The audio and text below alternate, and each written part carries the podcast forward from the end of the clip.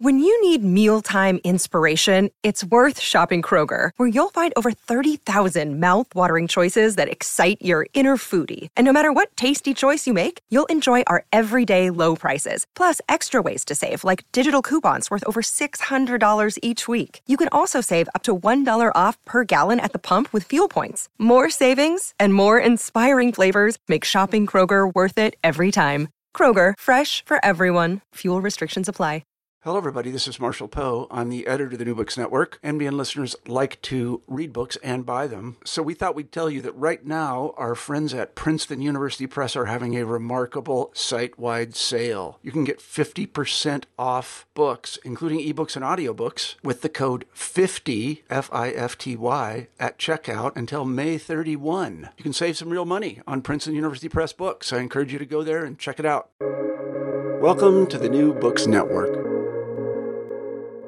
Hello, and welcome back to New Books in Medicine, a podcast channel on the New Books Network. I'm Rachel Pagonis, and I'm your host for this episode. Today I'm speaking with Lisa Jean Moore about her new book, Our Transgenic Future Spider Goats, Genetic Modification, and the Will to Change Nature, published by New York University Press this month, July 2022. Lisa Jean Moore is a feminist medical sociologist and SUNY Distinguished Professor at Purchase College, State University of New York. She's also the author of Sperm Counts, Overcome by Man's Most Precious Fluid, and Catch and Release The Enduring Yet Vulnerable Horseshoe Crab. She's co author of Missing Bodies The Politics of Visibility and Buzz Urban Beekeeping and the Power of the Bee, as well as co editor of the collection The Body Reader. Uh, so, Lisa Jean, welcome to the show. Thank you so much. I'm really delighted to be here. Well, I'm really excited to have you um, speaking to us about your fascinating book. And would you begin by telling us a bit about your background and how you got interested in transgenic goats? Because I think most of us have never heard of them.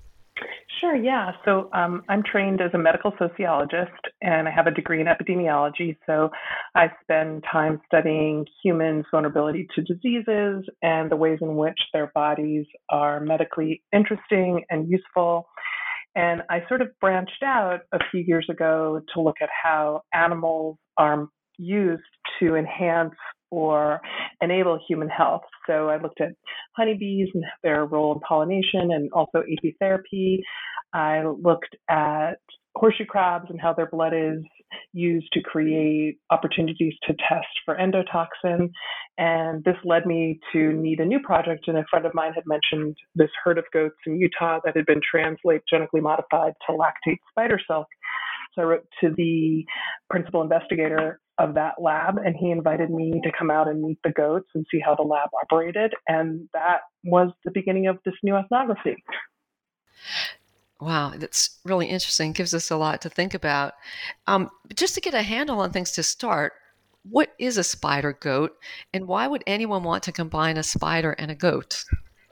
Yeah, so that is kind of an interesting question, and it's interesting to combine a vertebrate and an invertebrate. So it is unusual. I mean, there have been transgenic animals prior to the spider goat, but this one is unique because it's modifying the goat to be what's called a synth system in synthetic biology to synthesize the protein and use the goat almost like a living factory to produce a byproduct that we want. So the goat is a vehicle by which we use um, their um, biological system to express the protein in the milk that they lactate. And the reason this is done is because the properties of spider silk are very unique. They're extremely flexible and they're extremely strong, and it's unusual to have both these qualities in a fabric. So, when it was understood that spider silk could have applications for humans, there was a need to collect enough spider silk or synthesize or make enough spider silk so that we could establish prototypes. And these particular spiders, which are called golden orb weaver spiders, are very cannibalistic and territorial. So it's difficult to raise them in captivity. And they also couldn't possibly produce enough spider silk for our purposes to bring them what's called up to scale, to be able to make enough product based on the spider silk. So the goat was identified as a system that's docile and predictable and friendly and domesticated.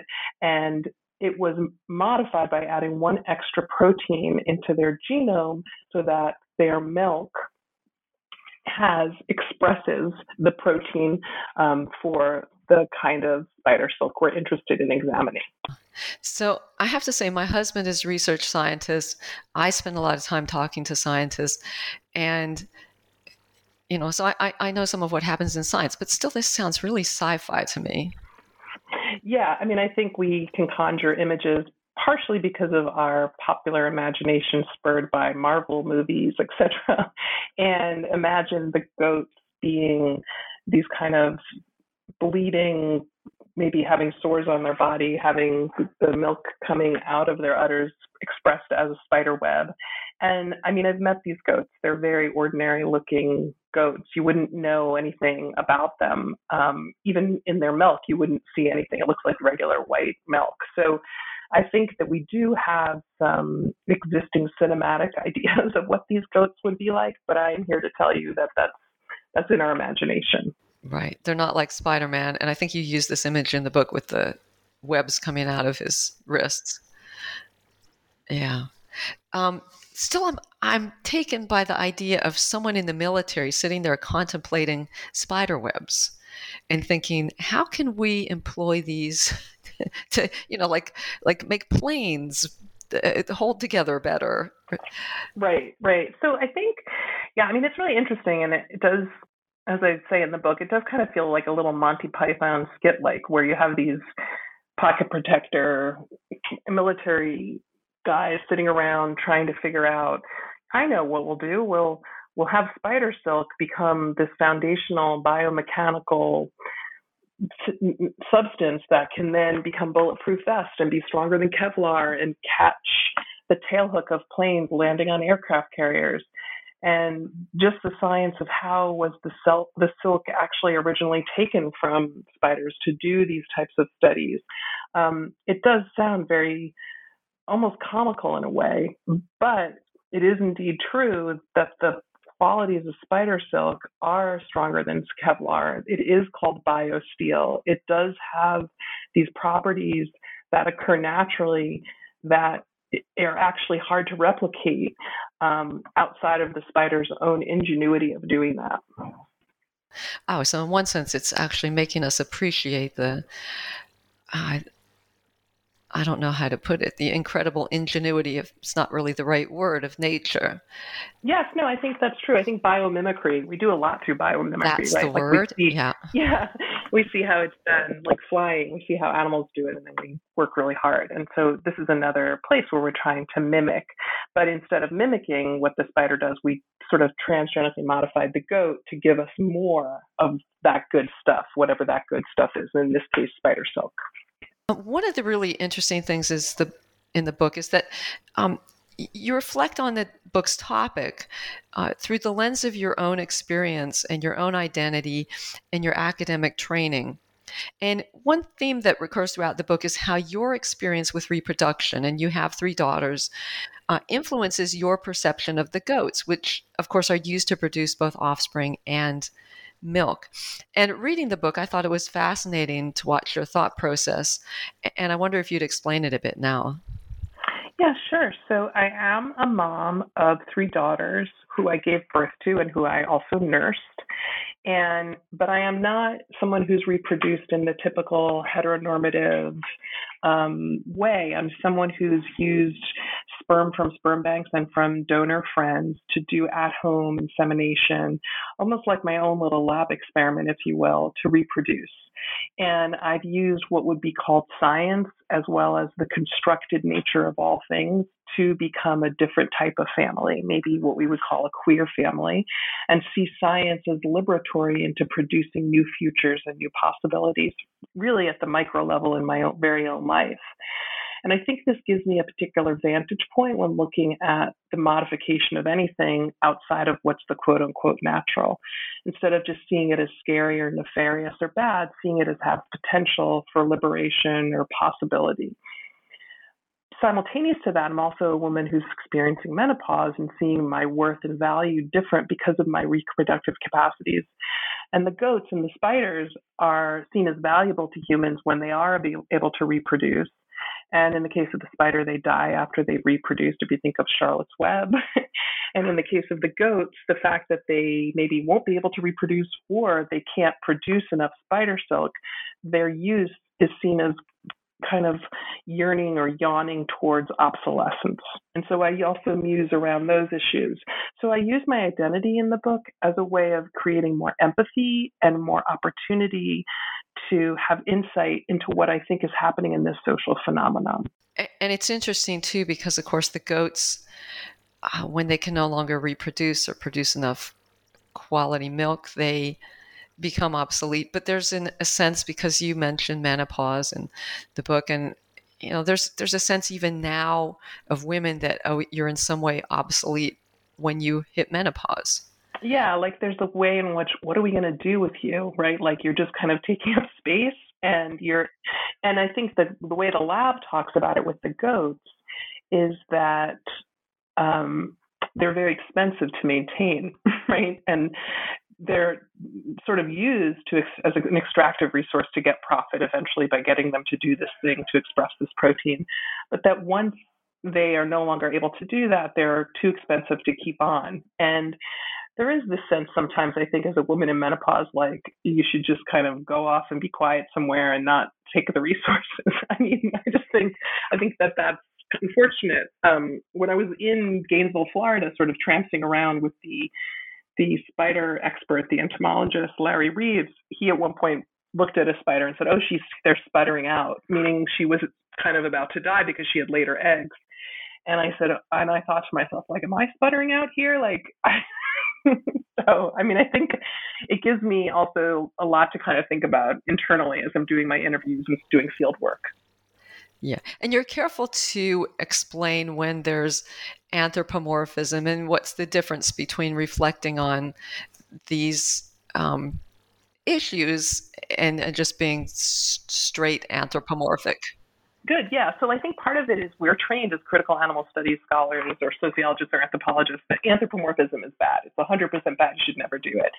But some people have come around to sort of seeing, well, you know, anthropomorphism in another way is also just us trying to be empathetic, trying to use our own lived experience to connect with other animals. And yes, of course, to say that the lion is out there trying to be sexy for the lioness, that's like a little bit over too much heteronormative speechifying, I think.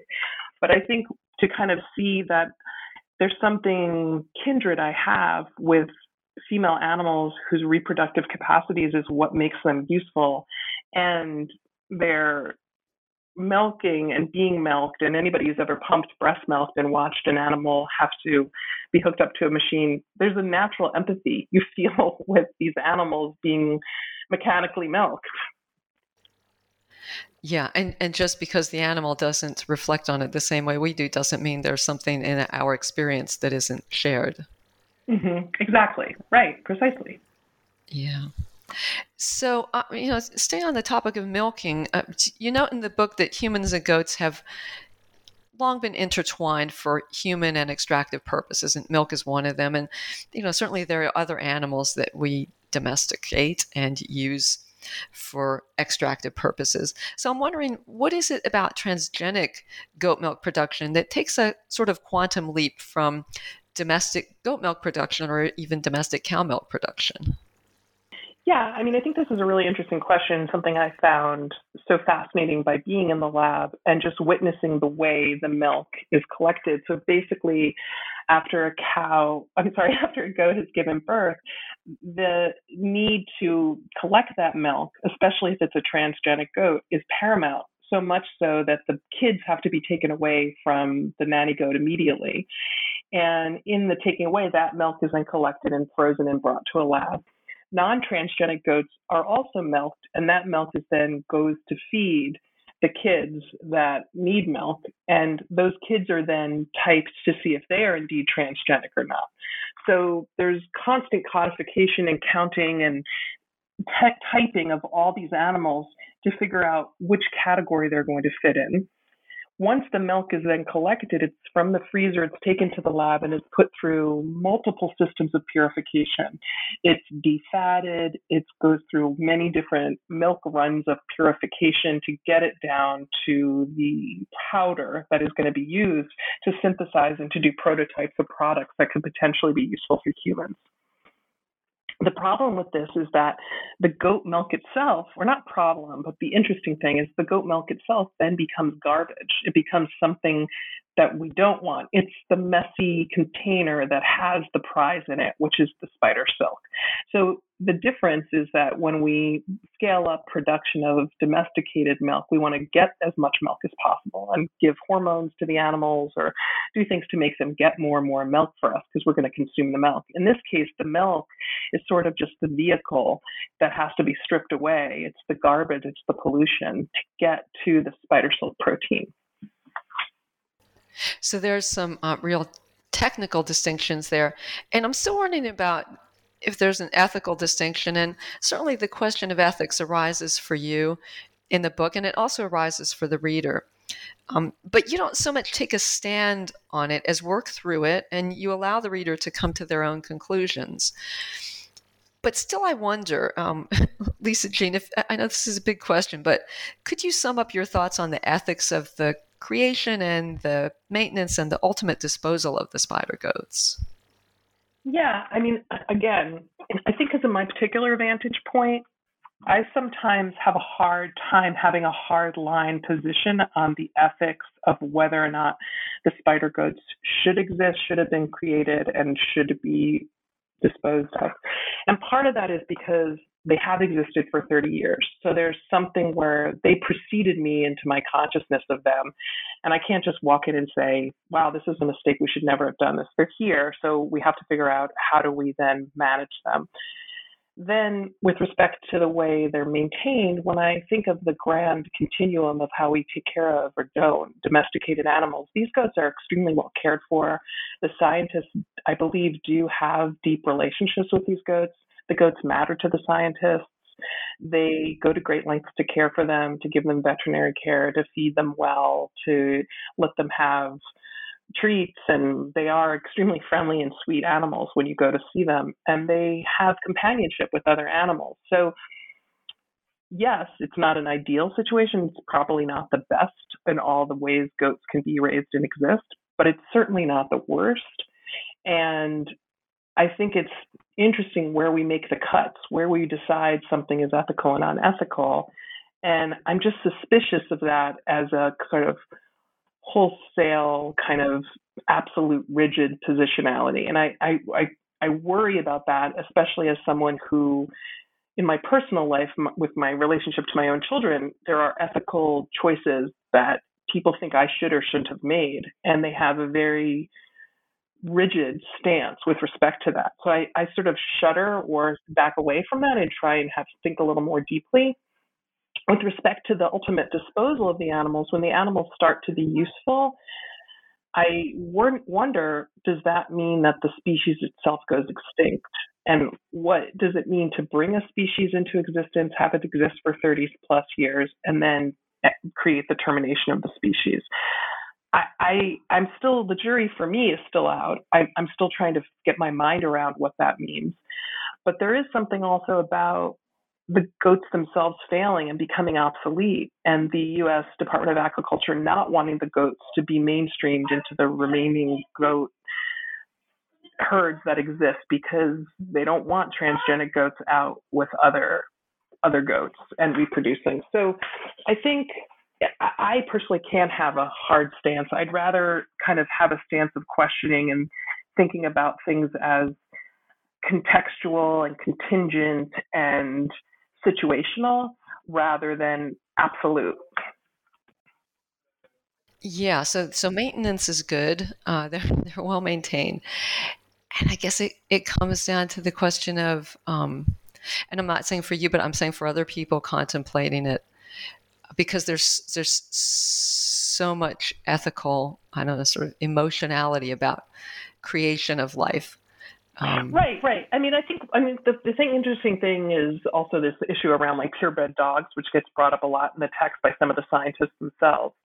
where they know that they're people who feel the work they're doing is God's work and that they're messing with the gene. And, and these are people who would have an English bulldog or people who perhaps don't realize the way the seed has already been genetically modified or that breeding is a form of genetic modification, right? That there are there are different degrees of these things going on all the time.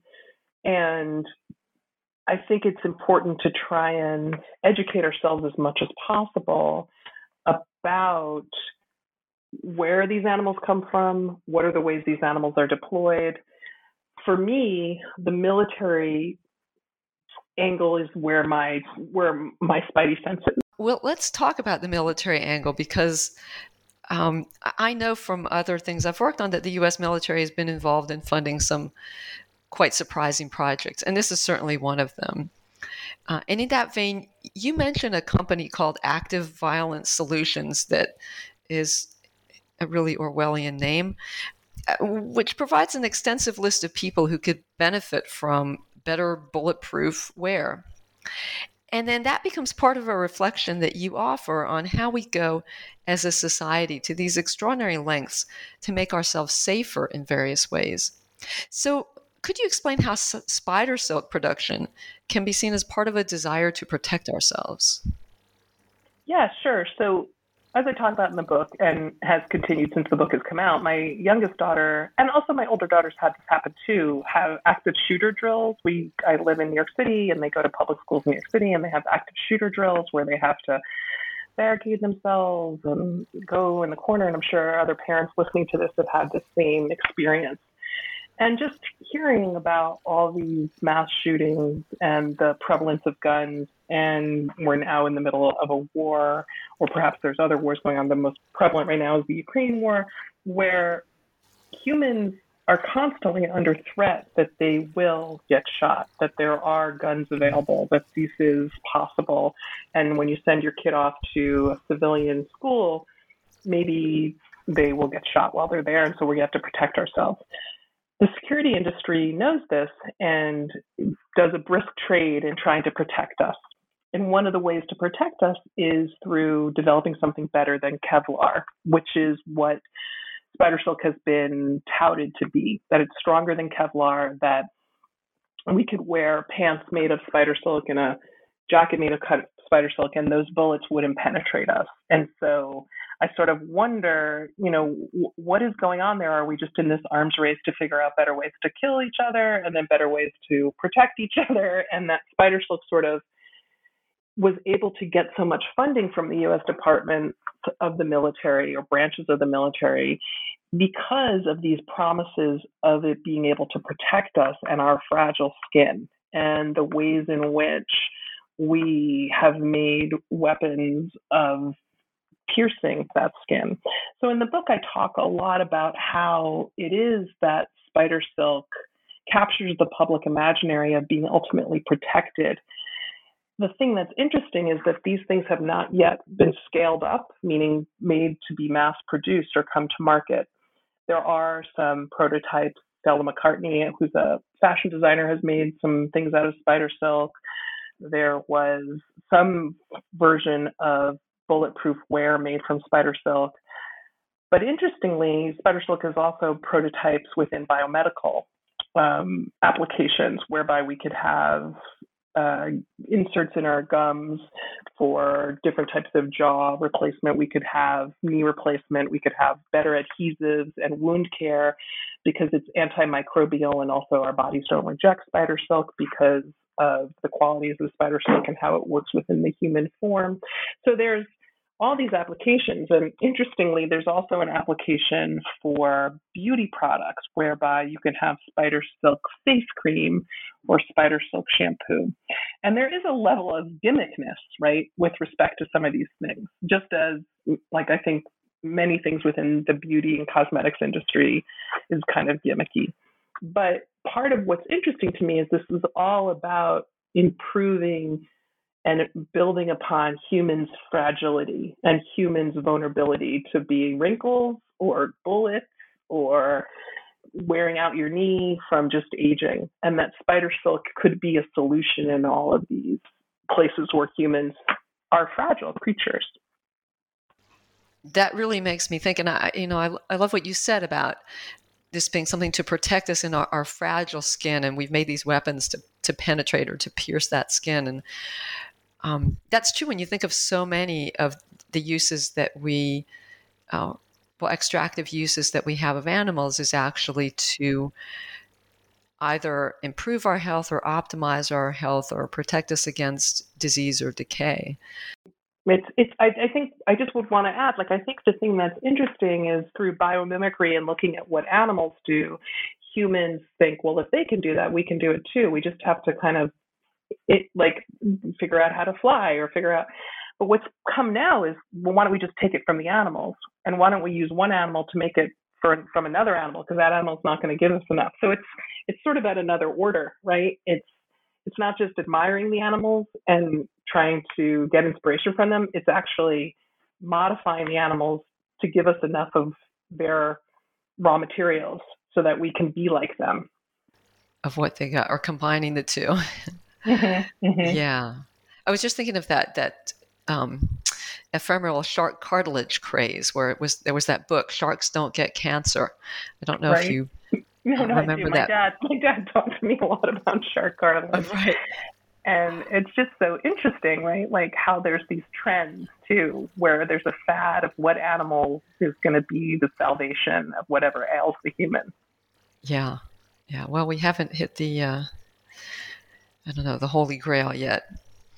Um, so well, that brings me to, uh, as I mentioned earlier, you've written some other books with fascinating titles that also explore interspecies relationships, um, in which the other species is used to produce something of value for humans. And I wonder, did you find something about the transgenic nature of the spider goats that makes them stand out in the body of that work you've done?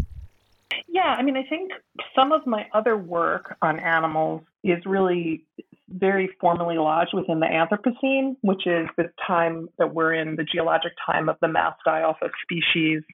And in this mass extinction event, um, many would blame human and human technology for this, low carbon, and the ways in which humans have produced uh, Earth that's no longer sustainable for animals. And so when I've written other books, it's about the threat through colony collapse disorder for honeybees or the redesignation of horseshoe crabs from least threatened to a vulnerable species on its way to being an endangered species. And I'm interested in how humans use these animals to make human life better through pollination or biomedical intervention at the time that those species are starting to decline in some argument very much because of human enacted life. What's interesting to me about the spider goat is that the spider goat is something that we're wholly inventing, right? And the species of spider goat, if we can call it that, has a kind of expiry date based on how long it's useful to us.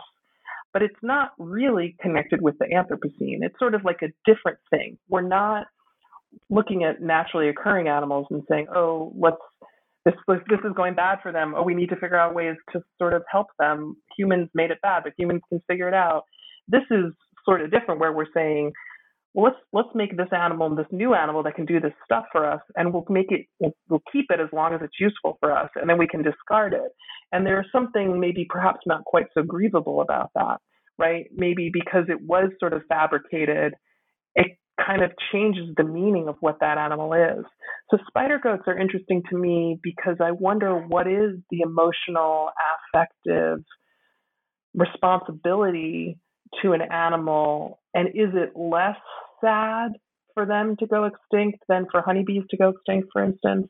And is this a way? I mean, it starts to feel a little like Jurassic Park, right? Like, are we just going to have animals now that we genetically produce or splice or transgenically create a new version of, and those will be the new animals that we'll have because the animals that naturally occur can no longer live in the world that we've modified. As I'm thinking about the Jurassic Park image, and um, yeah, and I, I think we don't know. Certainly, I don't know to what extent that sort of um, genetic manipulation or cloning takes place in various contexts. You know, like when you're trying to preserve uh, rare animals in zoos and the sort of, I don't think it's necessarily natural reproduction that takes place there, although I'm not sure. Um, I know there's arguments in, for instance, the thoroughbred racehorse breeding industry about whether you can use artificial, artificial insemination or has to be what they call a natural cover. Mm-hmm. Um, I know I, have heard an argument because I used to be involved in the thoroughbred breeding industry, and and uh, there was an argument that somebody uh, within the breeding community made that you you can't have a good racehorse unless you have the vigor of a natural cover. So that's you know sort of the ways that people Right, and I think some of these are some of these are scientifically provable, right? And some of these are stories we tell ourselves. And because we've told ourselves the story so long, then the way we see, our, our imaginations are mediated by the stories too. And I think that's what's so interesting about doing interspecies work or being a social scientist, looking at scientists, is that I'm both interested in the science and the actual pragmatic, repetitive lab work, but I'm interested in how we talk about it and how it feels and how it looks and what what are the ways we have a real emotional relationship to these animals or to the procedures of making them or killing them or letting them live or having them die? And that's that's what's really interesting to me is we're at a time right now of such grief around animals and species die off. And it feels sometimes like we're desperately trying to soothe ourselves that it's okay, right? Like, well, we could just make spider goats, or we could amplify this other animal and bring them back, or we'll just have these we'll have these data banks in Iceland where we can then remake the animal when the conditions become more favorable for them to live. Yeah. Uh, but as it turns out, the spider goats are already on their way to obsolescence. What do you see as the transgenic future?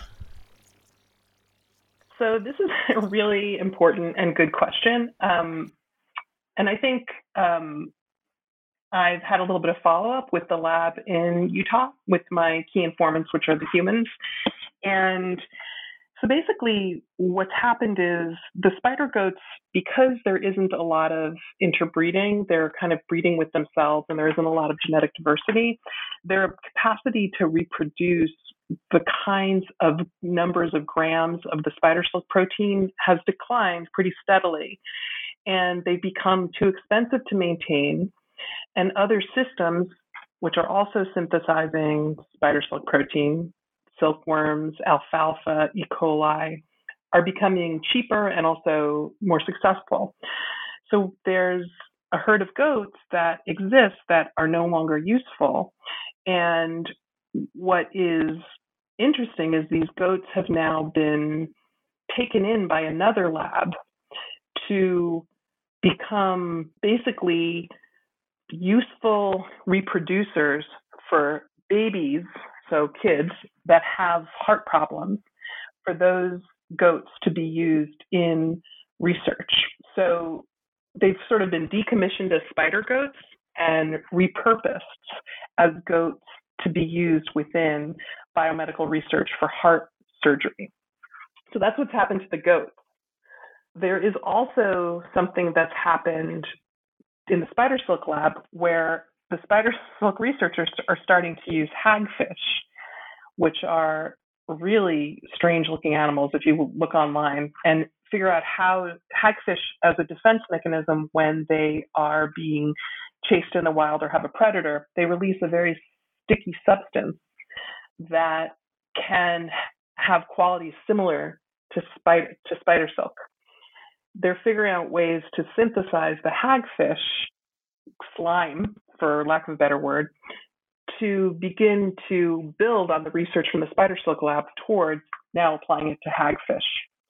And this is all very bizarre as I spent all these years studying the spider silk to see that they were the spiders and the goats were foundational to this research, but may end up being a footnote to different research based on different transgenic species or different species altogether that have qualities of what we want for the US military or the biomedical industrial complex. So hagfish may be the next big thing. Yeah, I think hagfish. They're also talking about these particular types of jellyfish, um, and I think part of what's interesting to me about this is, I mean, just selfishly, I spent three plus years of my life writing this book and working on this project with the spider goat. So it also feels like, okay, so is this like a history book now? Like, is this something that happened that's now uh, like thank God I wrote the book because science has moved on to this new project. But also just what is our responsibility to a species we create?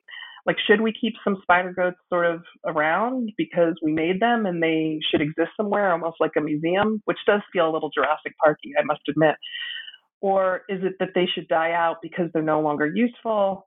And again, when I think of what it is to be useful, it really has to do with late capitalism. And to me, that's a little bit scary yeah, as as we define animals as useful or not. Although, you know, I would wonder with the with the spider goats. So if you stop reproducing them, you stop breeding them, stop letting them breed, then you won't have any more. And but we'll still have goats and we'll still have golden orb spiders. Right, and we could always we could always whip them up again, right? That's the other. Like, and these goats were made pre CRISPR, so now it would be probably even easier to whip them up now.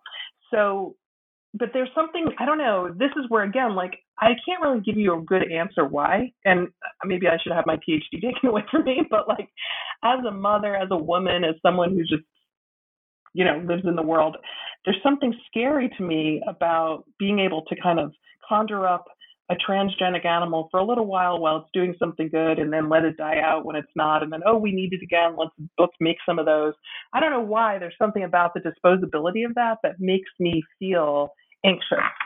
And you know i'd, I'd have to spend a little time figuring out what that's about. It is weird and as you mentioned i mean this is something also the goat of course it's a mammal and it's friendly and it's cute and we've got these you know the billy goat's gruff and various uh, cultural references to it which is different than like i don't have any kind of cultural relationship with the golden orb spider although it's a nice name right i think part of it is also that we do have a real bias towards you know animals that are like us social mammals who are cuddly and who we have some mythological relationship to through nursery rhymes, et cetera, et cetera. And so those affinities in some ways help those animals, but then they're always on our radar for modification, right? Like, I don't know. I think you're right. I think there's something about the ways that the goat is already in your imagination and the spider is seen as something that's a pest, right? So we may have like when I'm writing this book, I didn't really have a lot of people worried about spiders. They were worried about the goats. But spiders had to go through a lot of death to get to the point of being able to be the protein that was used. So, so again, it, I think part of what we're kind of coming to is understanding that our we have a selective speciesism. We have selective ideas of which animals are valuable and which animals can be cast aside. But in terms of what's happening in the lab, there's still transgenic projects going on. Is that right? There are still transgenic projects going on. The transgenic goats have been decommissioned, so they are no longer being used as animals that synthesize spider silk protein. The goats have moved on to a different lab where they're being used for other purposes. And I suspect what will happen is they will die out. I don't have confirmation of this. And, and when they die out, there will be no, no more will be made. And so we're sort of at the end of their story in some ways until maybe we find them useful again for something else. And then maybe we will kind of create them again. So your book has sociological value, but it may have a historical value as well. Yeah, I guess we can we could hope for that. yeah. Oh, I think some people say, remember, you know, I didn't know there were spider goats, or remember well, that you're in the spider book. goats. You can read about it. you will be the only person who will have written about them. Yeah. yeah. Um. So we've taken up a lot of your time today, Lisa Jean, but I wonder uh, if you could tell us what you're working on next or what you're working on now. Sure, yeah. So, my next project, I take quite a departure. And as I've said, I've written books and worked on projects looking at how animals are meaningful, and I'm interested in something called non human agency. So, how animals that aren't human have the capacity to make things happen. Um, so, it's sort of like you could think of it vaguely as like your relationship with your companion species, like your dog or your cat. You, there's always a sense that you have the agency in the relationship, but everybody knows when a dog really wants to go for a walk or a cat doesn't want to be pet, they have agency. So I'm interested in that relationship. But now what I'm interested in is non-human, non-animal agency. So the agency that's in objects. And what that means is I'm interested in how mechanical options make things happen. So I'm starting a research project, and I've just started it, doing some preliminary interviews on tugboats in New York City's harbor and how tugboats are a form of an integral form of commerce in New York City and how the regulations and rules and capacities of tugboats make or eliminate the possibility for trade within certain locations. So I've started interviewing tugboat operators. I've, I've watched some tugboat operators taking classes, and I'm going to be out on the water more and more collecting my data. Wow. Well, that is really different. I have to say, the first thing when you said tugboat, I do have cultural relationship with tugboats because what was it, Willie the Tugboat or some? There was a book about a tugboat. He had a name and he had a face, and I can see him and he and he was a he. He was a male. He was a he. Yes, he was a he tugboat, and he went all around and he went through cities, and then he came back home, and it was a really happy story. So yes, there's Tuggy is another little tugboat story. Um, so that's like a golden book about, and we all have those kind of tucked in our memory bank somewhere. So yeah, so that's my new project, and yeah, I'm hoping that'll go well. Wow. Okay, well, so moving on from transgenic oops, spider goats to tugboats. and, and, and you know the, the, horseshoe crabs may come into there as well because totally right. I'm hoping that I'll see some horseshoe crabs as I'm going by on a tugboat. you probably will, yeah. Um, well, Lisa Jean, thank you so much for uh, coming here and talking about your book today.